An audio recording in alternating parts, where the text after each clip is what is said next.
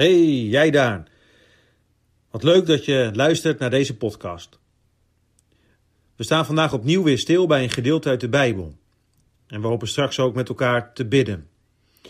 We lezen vandaag uit Johannes 12 en daarvan vers 27 tot en met vers 32. Deze woorden uit Johannes die spreekt Jezus uit een paar dagen voordat hij gaat sterven. En dan zegt hij: Nu is mijn ziel in beroering. En wat zal ik zeggen? Vader, verlos mij uit dit uur? Maar hierom ben ik in dit uur gekomen. Vader, verheerlijk uw naam. Er kwam dan een stem uit de hemel. Ik heb hem verheerlijkt en ik zal hem opnieuw verheerlijken. De menigte dan die daar stond en dit hoorde, zei dat er een donderslag geweest was. Een andere zeide, nee, een engel heeft tot hem gesproken. Jezus antwoordde en zei, niet voor mij is deze stem er geweest, maar voor u. Nu wordt het oordeel over deze wereld voltrokken. Nu zal de vorst van deze wereld buiten geworpen worden. En ik, als ik van de aarde verhoogd ben, zal allen naar mij toetrekken. Jullie zullen het vast hebben meegekregen, de enorme reddingsoperatie die op touw was gezet om de vijfjarige Marokkaanse kleuter Rayan uit een 30 meter diepe waterput te bevrijden. Het was wereldnieuws. Toen na een aantal dagen het reddingsteam bij Rayan kwam, bleek hij inmiddels te zijn overleden.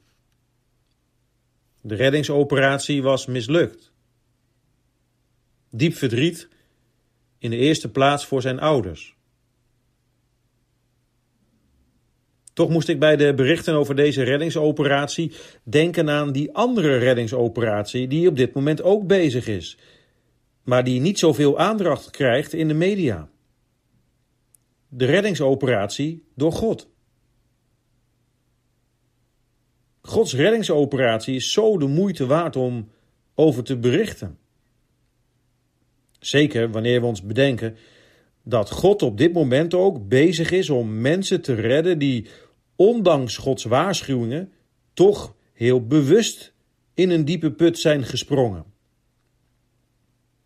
En God had het zo gezegd dat ze dat niet moesten doen. Van die boom eten in het paradijs, maar we wilden niet naar vader luisteren. En toen zijn we in zonde gevallen. En sindsdien liggen wij mensen in een denkbeeldige, oneindig diepe put van onze ellende. Het is een smalle, donkere, een diepe put waar wij als God van zijn kant geen reddingsoperatie op touw had gezet, nooit uit zouden komen. Het vreemde is dat wij dat van onszelf ook niet zouden willen. Maar God is zo liefdevol hij besluit om zelf af te dalen uit de hemel naar deze verdorven wereld om mensen die daar hulpeloos in de put verloren liggen te redden. En daar heeft God echt alles voor over. Zelf zijn eigen zoon. God werd zelf mens. In de persoon van Jezus Christus om onze schuld te betalen en de straf op onze zonde op zich te nemen door aan het kruis te gaan hangen. En daar aan het kruis heeft Jezus het meest verschrikkelijke gedragen wat wij ons maar voor kunnen stellen. Hij is door God verlaten. Om mensen die verloren in de put liggen te komen redden.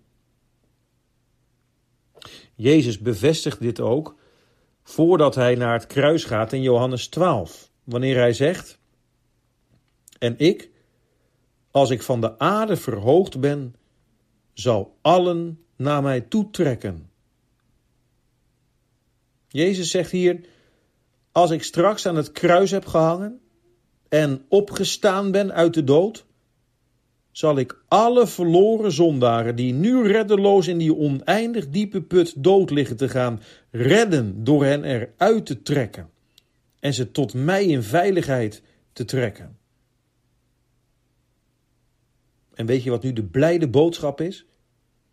dat God daar nog elke dag mee bezig is. Dat er redding is. Dat er redding mogelijk is van onze ellende. Hoor maar wat Jezus zegt: Ik zal allen naar mij toetrekken. Allen die de Vader aan mij gegeven heeft. Elke dag worden er daarom nog mensen levend uit die metersdiepe put gered. Wat daarvoor nodig is om gered te worden? Geloof in de Heer Jezus Christus als je redden. En een ieder die in Hem gelooft, wordt gered, die krijgt eeuwig leven. Wat een geweldige boodschap heeft de kerk voor de wereld. Ben jij trouwens al gered? Uit die put van ellende? Wat heb jij dan een blijde boodschap om over te vertellen aan andere mensen, zodat ook zij gered worden? Dat is wereldnieuws. Toch? Zullen we samen bidden? Heere God in de hemel, dank u wel voor die geweldige boodschap dat er redding is. Door het geloven in u, Heer Jezus Christus. Dank u wel dat u zo'n reddingsoperatie op touw heeft gezet. Heer, we hadden het niet zelf kunnen bedenken dat u zelf mens bent geworden om naar het kruis te gaan en zo voor onze zonde te betalen. Maar dank u wel dat u dat heeft willen doen. En Heer, wilt u ons geloof geven. Geloof in u, Heer Jezus.